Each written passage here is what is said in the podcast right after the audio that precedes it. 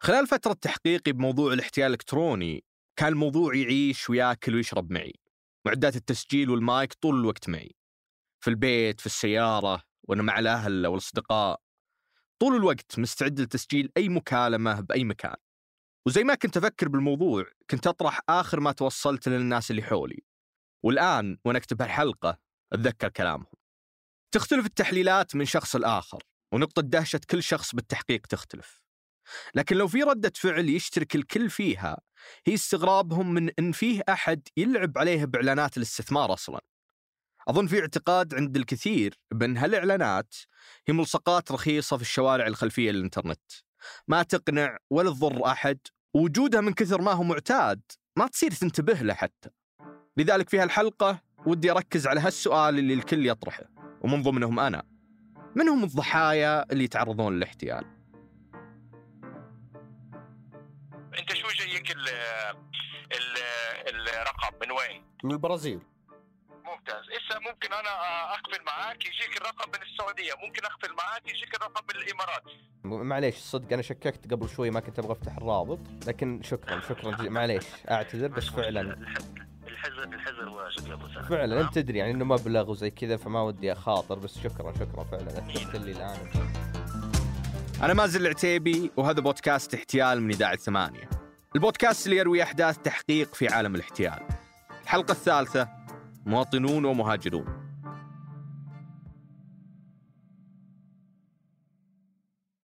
في الحلقة السابقة من احتيال دخلنا عالم المحامين المحتالين واكتشفت الحقيقة الصادمة بأن الاحتيال أكبر من مجرد موقع تحط رقمك فيه ويتصلون عليك نصابين يدعون أنهم من شركة استثمارية ويطلبونك تحول لهم مبالغ. الاحتيال هو عالم كامل بوابته وعتبته الأولى هي الشركات الاستثمارية بس لكن عشان أعرف من هم الضحايا اللي ينصب عليهم بالعادة لازم أعرف إلى وين ممكن هالنصابين يوصلون معهم هل هو مجرد كلام مقنع يقولونه وصفحات تداول مزيفة؟ ولا ممكن يروحون المكان أبعد بس عشان يقنعون ضحاياهم؟ المحامي النصاب فيصل في الحلقة السابقة أرسل لي فيديوهات يقول إن هالعملاء سابقين اشتغلوا معه الفيديوهات تعرض رجال ونساء سعوديين ينظرون للكاميرا مباشرة ويمدحون المحامي فيصل وكيف ساعدهم باسترجاع فلوسهم من الشركات النصابة. السلام عليكم ورحمة الله وبركاته. السلام عليكم ورحمة الله السلام عليكم ورحمة الله. معكم أخوكم من السعودية. أنا اسمي عبد العزيز معكم محمد. الأخت من المملكة العربية السعودية. نصب علي من شركات الفوركس طبعاً الوهمية. تعرضت لعمليات نصب واحتيال. تعرضت إلى عملية نصب واحتيال من شركة جلوبل. وبالأخص من شركات التداول الاستثماري. واتصلت على مكتب كابيتال للمحاماة وتواصل معي المحامي فيصل الشيخ. تم مقابلتي مع الأستاذ المحامي فيصل آل الشيخ. وأشكر محامي فيصل الشيخ والبنك وأشكر البنك المركزي. الحمد لله تم بفضل الله سبحانه وتعالى استرداد جميع أموالي. والله يجزاه ألف خير رد لي جميع أموالي. الفيديوهات هذه عيت تطلع من راسي. اولا لاني ادري إن فيصل نصاب ولا رجع لهم ريال. وثانيا لأن الأشخاص بالفيديو سعوديين وجالسين يقولون أسمائهم الكاملة. وهذه أول مرة يمر علي من بين كل النصابين اللي كلمتهم. أحد سعودي.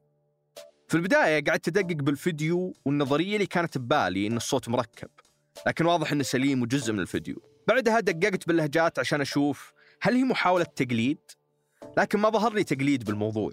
هل معقولا في متعاونين سعوديين مع المحتالين؟ مستعدين يخاطرون بصورهم وأسمائهم الحقيقية؟ فكرت أنشر الفيديوهات بتويتر وأسأل إذا في أحد راح يتعرف عليهم. لكن لحسن الحظ إني جربت أبحث بأسماء الضحايا في تويتر قبلها. من كل الأسماء ما طلع لي ولا واحد منهم. باستثناء رجال كبير في السن. لما بحثت باسمه لقيت تغريدة من واحد فيها دعوة لأحد المناسبات والدعوة باسم أبوه الرجال المسن اللي في الفيديو. قدرت أتواصل مع ولده أعطاني رقمه وكلمته. الولد اعتذر عن التسجيل معي لكنه وافق إني أنشر القصة. حسب كلامه أبوه وباقي العملاء السابقين في الفيديوهات هم ضحايا لشركات الاستثمار. بعد ما انسرقوا احتفظوا بالموضوع كسر عن أهاليهم وحاولوا يرجعون الفلوس بأنفسهم وطاحوا بالمحامي فيصل اللي بعد ما سحب كل فلوسهم تقريبا على وعد بأنه خلاص راح ترجع لهم قريب طلب منهم مبالغ أتعابه. ولأن معظمهم ما عاد بقى معه فلوس يعطونه اقترح عليهم حل رحيم.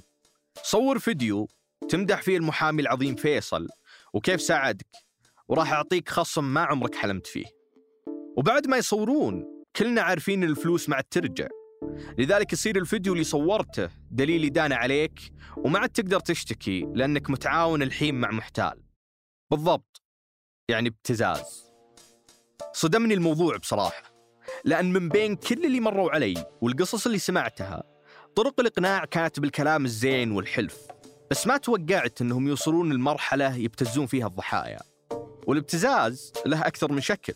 أحد أشكاله يجي بقصة سعيد. سعيد زي ما عرفنا في الحلقات الماضية بعد ما تم الاحتيال عليه من شركات الاستثمار الوهمية.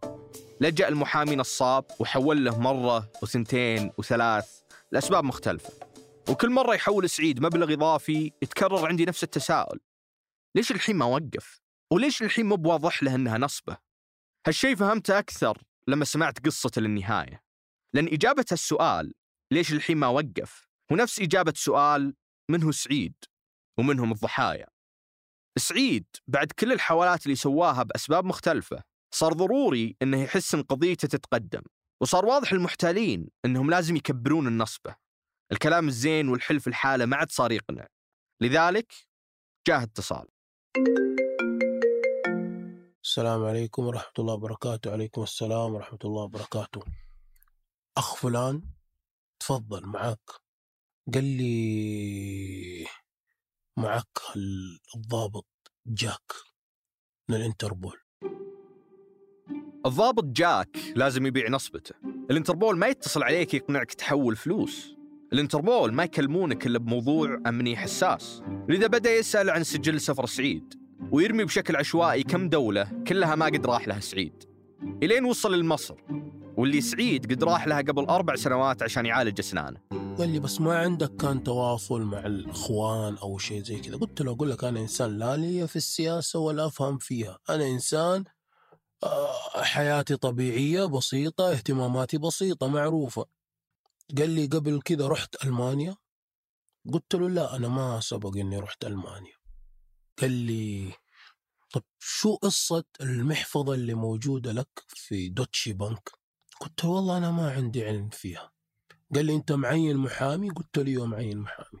قال لي جيب ورقة وقلم هات ورقة وقلم سجل عندك مركز الانتربول آه، الدور الخامس الضابط جاك أفرا خلي المحامي تبعك يجي المهم كلمت المحامي صار معايا مع الضابط جاك أفرام وكذا وكذا. قال لي أنا بروح أشوف إيش المشكلة وأرجع لك.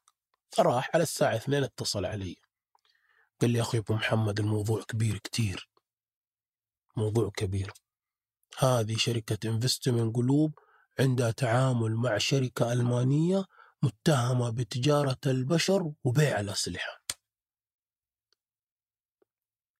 يعني الآن المبلغ اللي لك 270 ألف في ألمانيا وهنا 227 ألف مع التعويض هذه تقريبا 2 مليون سعودي. هذه حقة. إي طيب إيش الحل الآن؟ إحنا كيف نطلع هذا المبلغ؟ الإنتربول طالب تأمين آه سعودي كان 172 ألف ريال. تأمين. مب- مبلغ مسترد. أعتقد صار واضح لك الآن. بعد حلقتين مشيت معي فيها بهالعالم. إن هذه مو بلحظة اكتشاف خطيرة. إن الانتربول مو صدق انتربول وإن الضابط جاك أفرام هو نصاب ثاني غالبا جالس جنب المحامي النصاب. كل هذا يمكن واضح. لكن المثير للاهتمام هنا هو الأسلوب الجديد اللي يستخدمونه مع الضحايا. يحسسون بخطورة الموضوع أمنيا وبعدها يقولون بأن المبلغ اللي له أكبر من اللي كان متوقع وبعد هذا كله يطلبون 170 ألف عشان يفكون المبلغ. وللأسف سعيد يحول. ومن وين يجيب المبالغ هذه كلها؟ والأولى هذه أخذتها من أخويا. أيوة سلفة هذه أخذتها أنا من أخويا. وبعدين الثانية أنا أخذت قرض تقريبا الراجح أعطاني 44 ألف. فأخذت قرض أنا. فخلاص قلت أنا مرة توكل متوكل على الله ما فيها رجعة ب- بكمل بكمل. تذكرون بداية قصة سعيد؟ كيف خسر وظيفته وأمه وأبوه؟ وانسرق من شركة الاستثمار الوهمية وتسلف من كل الناس القريبين والبعيدين. بعدها بدأ ينسرق من المحامين والحين صار يكلمه الانتربول. وخلال سماعي لقصة سعيد كان دايم في صوت داخل مخي يتساءل عن اللحظات الكثيرة اللي كان ممكن يوقف فيها ولا يحول فلوس زيادة. لكني أحاول أشوف الموضوع بالطريقة اللي هو يشوفها وكيف أن الموضوع صار أكبر منه. وعبثي أنك تنسرق من فوق ويجون من تحت ويسرقونك بعد بأسماء مختلفة. وبين مصطلحات الاستثمار الكبيرة إلى المفردات القانونية الكبيرة والآن الموضوع جنائي وفلسفي يوصل لمناطق غريبة مثل هالكلام عشان بس يربكونه هذا الضابط جاك أفرام يعني كان يقول لي يقول لي أنا من قم أصلا و- و- وأمي مسلمة لكن أبويا ما هو مسلم. فجيت على الحياة من من غير اختياري ومدري كيف كذا. يعني أنا لو بم- بمكانك ما بقعد أجري ورا الشك وامن المبلغ وخلاص. يعني بالله كيف ما يوجعك راسك وتتوقف قدرتك على التحليل السليم وتحس إن الكون كله يتآمر عليك؟ المحامي وجاك أفرام رجعوا لسعيد وقالوا فلوسك وصلت السعودية مليونين ريال. وصارت عند المراقب المالي أحمد عمران وكل اللي باقي إجراءات ورقية بس. طيب إيش تستنى أحول؟ قال لي لا أنا ما أقدر أحول إلا لما تعطيني حلاوتي حقي. قلت له طيب إيش. إيش المش كم تبغى؟ وشوف كم تبغى حول لي المبلغ حول لي المبلغ وخ... وخل يعني أنت هي 2 مليون و... و5000 خذ اللي تبغى وحول لي الباقي. قال لي لا ما أقدر إحنا مراقبين ولازم نحول المبلغ كامل وكذا لكن أنا راح أعطيك رقم حساب لزوجة خالي حول عليه. اتناحلنا أنا وهو كم تبغى؟ قال لي أبغى أربعين ألف أو شيء زي كذا بعدين أعطاني رقم حساب. المراقب المالي طلب بخشيش وحول سعيد ومن اللي يتصل عليه؟ توقع صرت الحين عارف من اللي المفروض يتصل عليه. عشان تكتمل النصبة عشان يكتمل العالم اللي يرسموا له. رجع بعدها بيوم بعد ما أنا حولت ل اتصل علي مين ضابط جاك فرم أهلا أهلا مستر جاك. أنت عملت رشوة؟ رشوة شو؟ أحمد عمران أنت محول حوالة الع... وهذا ينافي القانون من القانون من, الكلام هذا. والمحامي تبعك شو اسمه أنت تعرف الآن أحمد أحمد عمران وين؟ أحمد عمران بالسجن عندكم بالسعودية ومن الكلام هذا. إنه أخذ رشوة وهذا شيء ما يسمح له من الكلام هذا. طيب إيش الآن؟ الإنتربول يطلب التأمين 150 ألف ريال. هذه كلها زي ما تقول على كلامه إنها إنها تأمين و... وزي ما تقول آه، إبعاد شبهات ومن الكلام هذا. عشان ما تخش في في تشكيك غسيل أموال وتبييض أموال من الكلام هذا. ال 150 ألف هذه قال إيش؟ تأمين فقط. في الحساب. امنا ال 150 ألف. وبعد أكثر من 20 حوالة طالعة من سعيد بعضها ما تتجاوز ال 10000 وبعضها فوق ال 200 ألف وصل إجمالي المبالغ اللي حولها مليونين ريال. وكل هذا مدفوع بأمل أن فلوسه راح ترجع له. مو بس كذا فلوسه صارت داخل السعودية أصلا. لكن كل مرة تطلع رسوم جديدة بس يحولها ترجع له فلوسه لكن سعيد وصلت معه خلاص ولا عاد يقدر يكمل. وبدأ الضغط الاجتماعي يزيد عليه. كونك تتسلف 500 ألف شيء وكونك تتسلف مليونين شيء ثاني.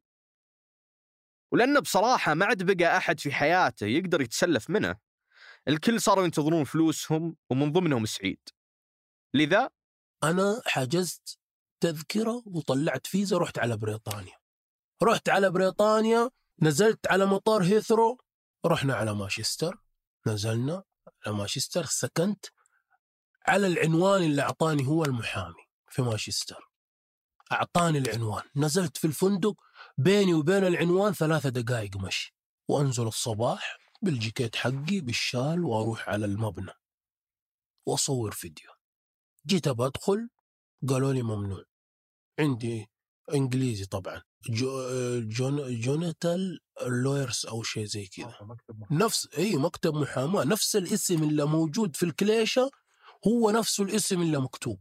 قلت لهم أنا أبغى أقابل الشخص هذا محامي أو كذا أو كذا. قالوا ما حتقدر تطلع المبنى إذا ما عندك موعد أو شيء زي كذا. صورت مقطع فيديو وكذا. رجعت للفندق. قلت له اتصل علي. اتصل علي. أهلين أهلا كيفك؟ تمام طمني عنك بخير الحمد لله. يعني الموضوع واقف على 300 ألف. قال لي قلت له طيب بس أنا بسألك الآن لو لو أبغى أبعت ولد خالي موجود عندكم في مانشستر أبغى أبعته للمكتب يقابلك. قال لي لا ما راح نقدر لأنه موعد وكذا وما هو صاحب الشأن وكذا.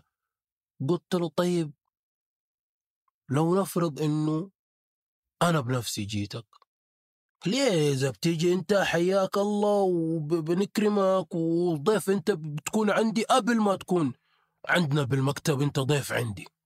قلت له طيب أنا موجود الآن قدام المبنى حقك اللي أنت مرسله لي. أنجن. كيف؟ قلت له أنا موجود بمانشستر ترى أنا مجنون قلت له. أنا موجود بمانشستر. ما ما مصدق. مستحيل أنت بمانشستر. قال لي صور لي. صورت له. أرسلت له. أنجن أنجن يا مازن. شوية ويدخل لي مع الجوال. قال لي شوية وأرجع لك. قلت له طيب قفل. ما في ثلاثة دقائق إلا يتصل علي الضابط نفسه جاك افرام أنت كيف بتجي على بريطانيا من غير ما تعطيني خبر ومن غير أنت هلأ عم تعمل لنا مشاكل كبيرة مع الإنتربول ومع مع مع. قال لي فورا تحمل حالك وترجع على السعودية ولما ترجع على السعودية تصور لي الختم إنك داخل السعودية. الانتربول يعني حتعمل لنا مشكلة كبيرة وكذا وكذا وكذا. قلت له أنا لو أعرف إنه فيها رقبة تطيح ماني راجع السعودية إلا وحقي معايا. رجع دق علي المحامي. ما راح نقدر انت كذا عم تعرقل الموضوع وتأخره و و و و و قلت له أقول لك لو إيش ما في الموضوع أنا ماني راجع إلا بفلوسي. يوم بديت التحقيق كنت متوقع إن الاحتيال الإلكتروني هي لوحة إعلان عليها صور سبايك ذهب ووعد بالثراء السريع. لكن الحين صرت أعرف إنه مو لوحة. الاحتيال بيت كامل مجرد ما تدخله راح تلقاه مؤسس بكل شيء. مؤثث بأشياء تشبه العالم الحقيقي لكنها مو منه. ومجرد ما تدخله صعب جدا جدا إنك تطلع أو إنك تميز بين الاحتيال وغيره. إعلانات استثمر معنا تجيك بأول شيء بس وأول ما توافق عليها راح يكون الاحتيال بمحامي يرجع لك حقك ومراقب مالي يحول لك فلوسك وبنك مركزي يرصد لك مبالغك. وللأسف إحنا نتعود على كل شيء حتى هالبيت تتعود عليه. وبعد فترة من الضياع فيه يصير هو منطقة أمانك وتكون استثمرت فيه لدرجة ما ودك تطلع منه. ما ودك تدري إنه غير حقيقي رغم إن الجميع صاروا يقولون لك بأنه احتيال.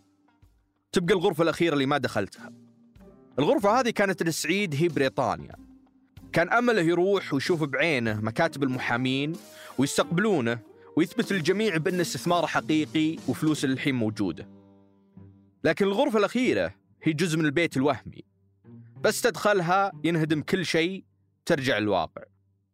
وهذا اللي استوعب سعيد بشكل متأخر جدا أنه نصب عليه من الكل من شركات الاستثمار الوهمي للناس اللي مفروض يجيبون له حقه ومن المراقبين البنكيين والبنوك أنفسهم وحتى الشرطة الدولية الإنتربول. كل هالعالم المزيف انهار فجأة ورجع العالم الواقعي.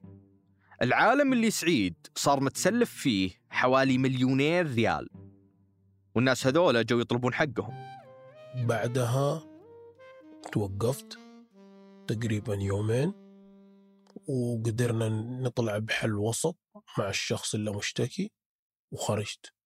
بعدها انهالت شكوات تقريبا أكثر من خمسة ستة شكوات. هي اللي بعدها أخذوني على السجن وجلست تقريبا شهرين وإلين ما قابلت الشيخ في المحكمة وشرحت له الوضع وقدر هذا الشيء. قلت له يا شيخ أنا إنسان ماني نصاب ولا أني حرامي إنسان اسمي عند الناس وذكري عند الناس طيب وسجلاتي عندك يعني. خرجت منها بعد يعني. ف ولا زالت يعني التبعات إلى الآن وأنا أسجل معاكم اليوم لا زال في تبعات. أفكر أحيانا بأن طبيعتي بالتعامل مع الإنترنت. المجبولة على أن الشك يكون أولا. هي التصرف الصحيح. لكن مع الوقت إذا دخلت في هالعالم تصير يا أنك تشكك بكل شيء أو تصدقهم ويلعب عليك. يعني بعد شهور من التواصل مع النصابين ويوم صار رقمي منتشر بينهم وما بقى موقع احتيال ما حطيت فيه رقمي وبعد ساعات من المكالمات مع المحتالين صرت أشك بكل رقم غريب يتصل علي. يعني في يوم من الأيام جاني اتصال من شخص يزعم أنه من شركة موارد بشرية وتوظيف. يعرض علي وظيفة في أحد أكبر شركات الاتصالات في المملكة. ولعدم ثقتي في لغته والعرض اللي يبدو أنه أحسن من أنه يكون حقيقي كنت أسجل مكالمات بيني وبينه وأعطيه معلومات غير دقيقة عني. ويوم سألني عن الراتب المتوقع والإيماني بأنه محتال أعطيته رقم غير منطقي أبدا. And if you don't mind me asking, may I know what is your current salary or your expectation? 20,000 uh, 28,000 uh, riyals So 28 is your expectation, right? yes جلست بعدها كم يوم انتظره يتواصل معي ويطلب صورة بطاقة أحوالي أو يعطيني رابط مزيف أحط فيه بياناتي لكنه ما تواصل معي فبديت أبحث وأتحقق من هالشخص. تواصل معي بعد أسبوع وبلغني بأنه تم استبعادي من الشاغر الوظيفي لأن الراتب اللي يتوقع غير منطقي. وإيه الشخص هذا بعد البحث طلع موظف موارد بشرية فعلي ما هو نصاب. الفكرة مو أني متحسف ونادم على العرض الوظيفي. الفكرة أنه مازن اللي مو بس عارف الاحتيال اللي قاعد أحقق فيه. يوم دخلت عالمهم صرت أشك بكل شيء. وبعد كل هالأشهر من التحقيق صار عالم الاحتيال واقعي بالنسبة لي أكثر من العالم الطبيعي. العالم اللي تقدر تستقبل فيه مكالمات من أرقام مجهولة وترد وأنت مطمن بأن احتمال أن الشخص اللي يكلمك محتال هو مجرد احتمال بس مو بالأصل. عشان كذا الشك لوحده مو هو الحل ولا الجواب. لو بيعرف فعلا منهم الضحايا لازم أتكلم مع شخص خبير بهالمجال. لكنه بنفس الوقت ما اخترع شخصية وهمية زيي عشان يكلم المحتالين. بعد الفاصل الإجابات.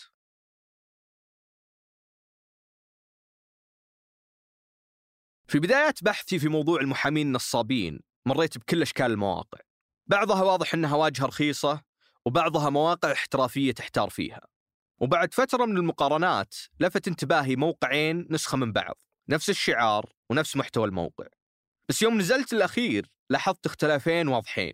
الأول مكاتبه في الرياض بس والثاني له مكاتب في الرياض ولندن. والأول رقم هاتف سعودي والثاني بريطاني. لذا كلمت الأول ورحت الموقع الموجود وسجلت معه. المحامي أيمن الشهري مدير مكتب ماجد السيد للمحاماة القضايا هذه خصوصا ما بدأت تظهر إلا قبل كورونا وزادت في, في كورونا بالضبط. الناس جالسين في البيوت الادخار بدأ يزيد انتشرت هذه بشكل هائل جدا. إلى الآن تبعات كورونا. إلى الآن يجونا ناس من بداية كورونا داخلين في موضوع الاستثمارات هذه إلى الآن. من سبعة إلى عشرة في الأسبوع تقريبا. آه، رقم مو مو بسيط مرة. هذا كاتصال. غير اللي رسالة واتساب الإيميل وسائل التواصل البقية مع المكتب. فعدد كبير. أيمن محامي حقيقي. متخصص في قضايا النصب والاحتيال الإلكتروني والفوركس. المحامي أيمن مر عليه عشرات الضحايا وبعضهم قدر يرجع فلوسهم حتى وهي برا السعودية. ويمكن أول شيء بديهي تتوقع من المحامي أيمن أنه يميز المواقع النصابة بسرعة إلا أني يوم أرسلت لمكتبهم رابط المحامي اللي ينتحل صفتهم تفاجأوا. صراحة كان صدمة يعني آه، أحد المحامين فريق العمل قال الحق فيه مصيبة كبيرة. إيش فيه؟ قال شوف أفتح الرابط ذا.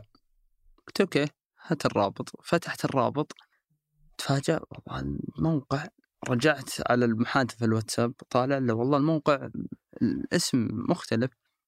فكانت صدمة دخلت أطالع في التفاصيل نفسها أفتح الصفحات. فأول ما يعني جاء في بالي إني خلني بروح عند فريق العمل أشوف أنا صورتي برضو موجودة في الموقع ولا لا؟ وتعني فما حصلتها قلت كويس زين. نزلت للأخير اللي لاحظته أنا كنت أبغى أشوف الأرقام حق التواصل وكذلك كان تطلع البنر كذا اللي هو تواصل معنا عن طريق الواتساب. هذه أعرفها. أنا كنت مع المصممين في الموقع وكذا متابعة معهم. ما ما حطينا الشغلة ذي أبد. كذلك الأرقام. مو برقم المكتب الموقع. الموقع موجود لكن موقعين. يمكن اللي شفته اللي في لندن وكذلك اللي موجود في السعودية هنا. على طول رجع لي كذا فلاش باك اللي أتذكر عملاء جو قال "أح- أنتم عندكم فرع في لندن؟ كثرة المعلومة ذي. بديت أتذكر إي ذا الحين بدأت توضح الأمور إن هذا الموقع طلع هذا سبب العملاء اللي آه، تكلموا قالوا الموضوع هذا.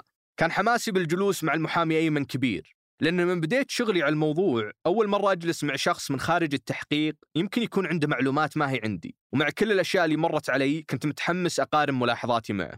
لذلك مباشرة بديت أسأل عن الضحايا. كيف الأغلبية يطيحون بالموضوع؟ الغالبية الغالبية آه، بحث جوجل استثمار أو آه الإعلان. اللي ما أنا يتصفحون موقع إخباري شيء. إعلان ذي من صفحة لصفحة من صفحة لصفحة دخل للشركة ذي. كان عندي فضول أسمع من محامي من شخص قانوني. هل العقود اللي يرسلونها شركات الاستثمار والمحاماة اللي يقتنع فيها الضحايا هل هي حقيقية؟ ولا بس كلام معقد ومصفف الغرض منه ياكل عقل اللي يقراه؟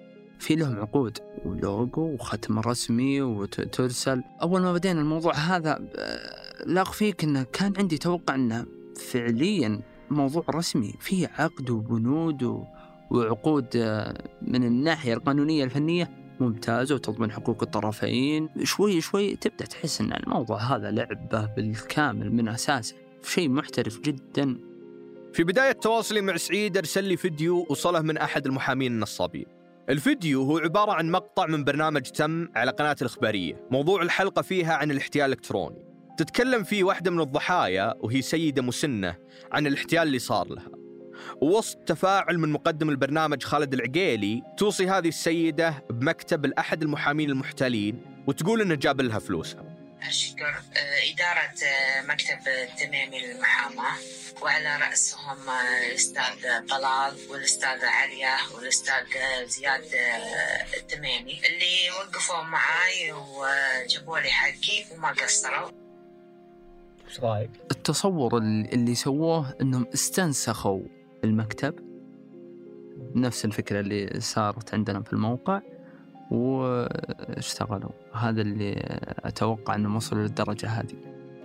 أذكر أول ما شفت المقطع تنرفزت جدا ورحت آخذ الضوء الأخضر من الإدارة إني أعرض المصيبة الفادحة اللي سوتها قناة الإخبارية. لكن من حسن حظي إني عرضت المقطع على الزملاء في الشركة أول والوحيدين اللي لاحظوا الخلل هم محرري الفيديو والصوت في ثمانية. في وسط الفيديو تقريبا في قطع واضح بالصوت. رجعت بعدها الحلقة كاملة على يوتيوب ولقيت بأن الصوت في المقطع القصير يختلف تماما. مما يعني بأنهم استغلوا كون ضيفة البرنامج منقبة عشان يركبون الصوت عليها. المحامي أيمن أقنعه الفيديو زي ما أقنعني أنا وباقي الضحايا. وهذا الشيء خلاني أفكر من جديد بأن كلنا ممكن نكون ضحايا لو انحطينا في نفس الظروف. لذا من أكثر الأشياء اللي كنت متحمس لها وقت جلوسي مع المحامي أيمن أنه يوصف لي شعور الضحايا أول ما يجونه. هل يشعرون بالسعادة بأن شخص حقيقي أخيرا بيمسك موضوعهم واحتمال يرجع لهم حقهم؟ ثقة الضحايا في مكاتب المحاماة ضئيلة جدا. فبالنسبة للاحتيال المكالمات يعني بشكل يومي كذا عميل أنا نصب علي كذا كذا. طيب نستلم حل الموضوع؟ قال لا. ليه؟ خلاص صار عنده ردة فعل من آه، من المشكلة هذه. لأنهم تطوروا وصلوا لمراحل ممكن تتوقع أن هذا الشك جيد أنهم كسبوا مناعة تحميهم من المحتالين مستقبلا. لكن المحامي أيمن صدمني بوش الأشياء اللي يشكون فيها ووش الأشياء اللي يتمسكون فيها للحظة الأخيرة؟ المشكلة اللي يقع فيها كثير كلهم وليس الكثير بلا استثناء اللي هو موضوع أنه فكرة بالكامل أن الرقم اللي في المنصة هذا الرقم لي وهذه أرباحي. يقول أنا ما تعرضت لعملية احتيال. أنا ما ردوا علي ذولاك. ولا هذه فلوسي وحقي ومبلغي. أبغى يرجع. يا طويل العمر أنت المبلغ هذه كلها أرقام فقط. في الجوال حقيقيا لا لا وجود لها تماما. فكثير ما يستوعبون النقطة هذه ويرفضون يقول لا. المبلغ اللي دخلت به ما بيه لكن أبي المبلغ اللي موجود بالمحفظة. طبعا يجي ونصدمه بالموضوع هذا يقول لا أنا باللي في المحفظة. أنا كلمني ناس من لندن يا ابن الحلال ال- لند هذه الكارثة هذه الكارثة. يعني بعضهم صار وصل لمرحلة أنه لا أنا بالرقم ذاك غيره لا. وغيره أنت ما أنت قاعد تسوي شغل. إيه ب- يقول لا هذه بقدر أجيبها أنا لكن ذيك ما كيف اجيبها من خارج المملكة؟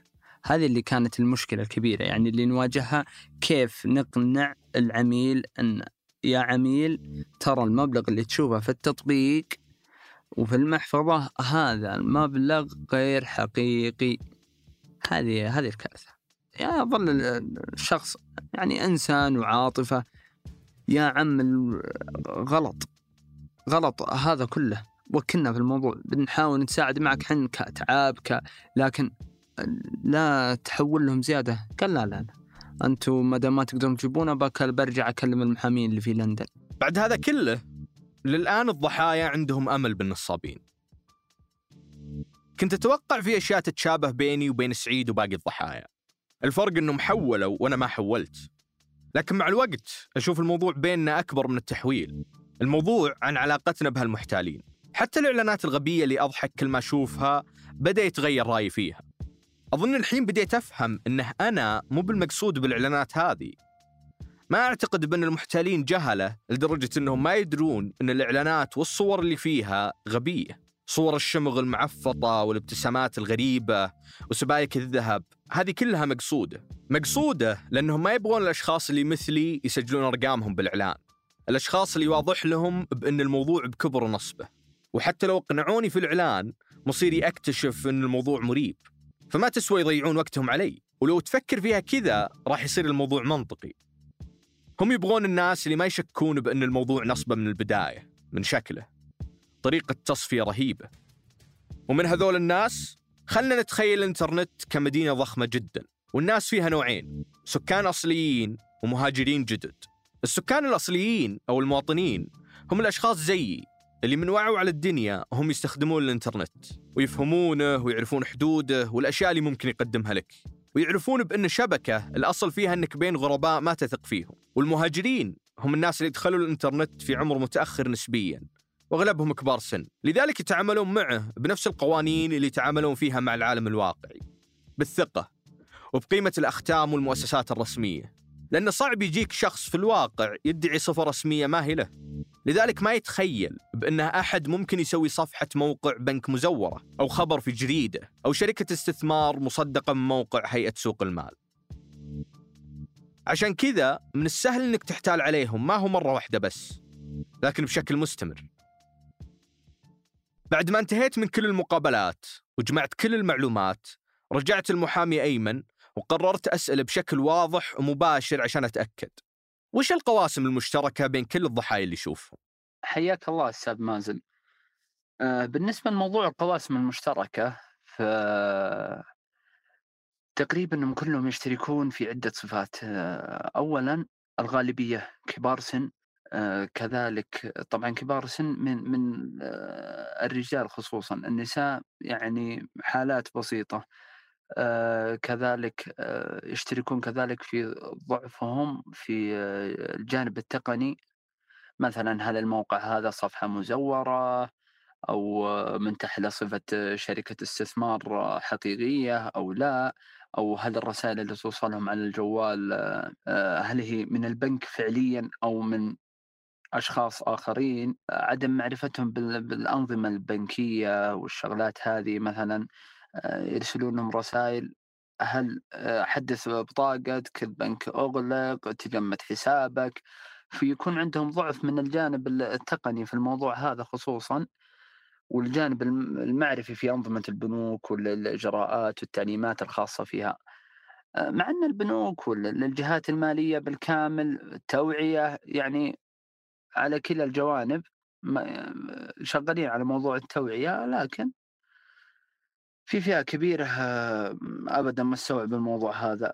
كذلك آه، فيه من صغار السن كذلك آه، طبعا يجتمع فيهم شغلة واحدة عدم الإلمام خصوصا خصوصا خصوصا في الجانب التقني ويبحثون عن ال- ال- الثراء جميعا وسمعوا بالهبة الاستثمار هذه يبون يستثمرون مع الناس. فهذه القواسم المشتركة بينهم يعني بالكامل. كذلك تغلب عليهم العاطفة بشكل كبير جدا. ومثل ما ذكر أيمن التوعية مهمة لكنها ما عمرها كانت كافية. لأنك كل ما وعيت الناس بأسلوب حيلة معين مصير المحتالين يبتكرون أسلوب جديد وحيلة جديدة ويطيحون نفس الضحايا المهاجرين فيها.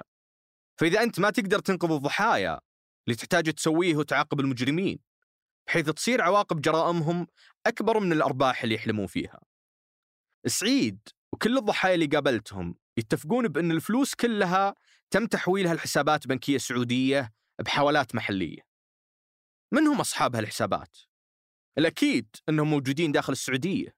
يعني هل نقدر نرجع فلوس سعيد والضحايا؟ عشان أفهم أكثر لازم أتبع الفلوس وأشوف كيف تطلع. رحلة الفلوس في الحلقة الجاية من احتيال. حتى أنا كنت قاعد أفكر بالموضوع هذا واكتشفت أن الحل قدامنا والواضح أنه كان أمامنا لكن ما انتبهنا له تنتهي المبالغ هذه فين؟ وين تروح؟ احتيال هو بودكاست تحقيقي من إذاعة ثمانية أنتج هذه الحلقة أنا مازل العتيبي ومشاري الحمود حررتها وفاء العبد العالي هندسها صوتيا محمد الحسن وصمم غلافها لينا عامر ورفال الغيلاني وصنع موسيقاها صالح حداد راجعها أحمد الحقيل ولوليد العيسى وأشرف على إنتاجها ميسم المنيع وسحر سليمان.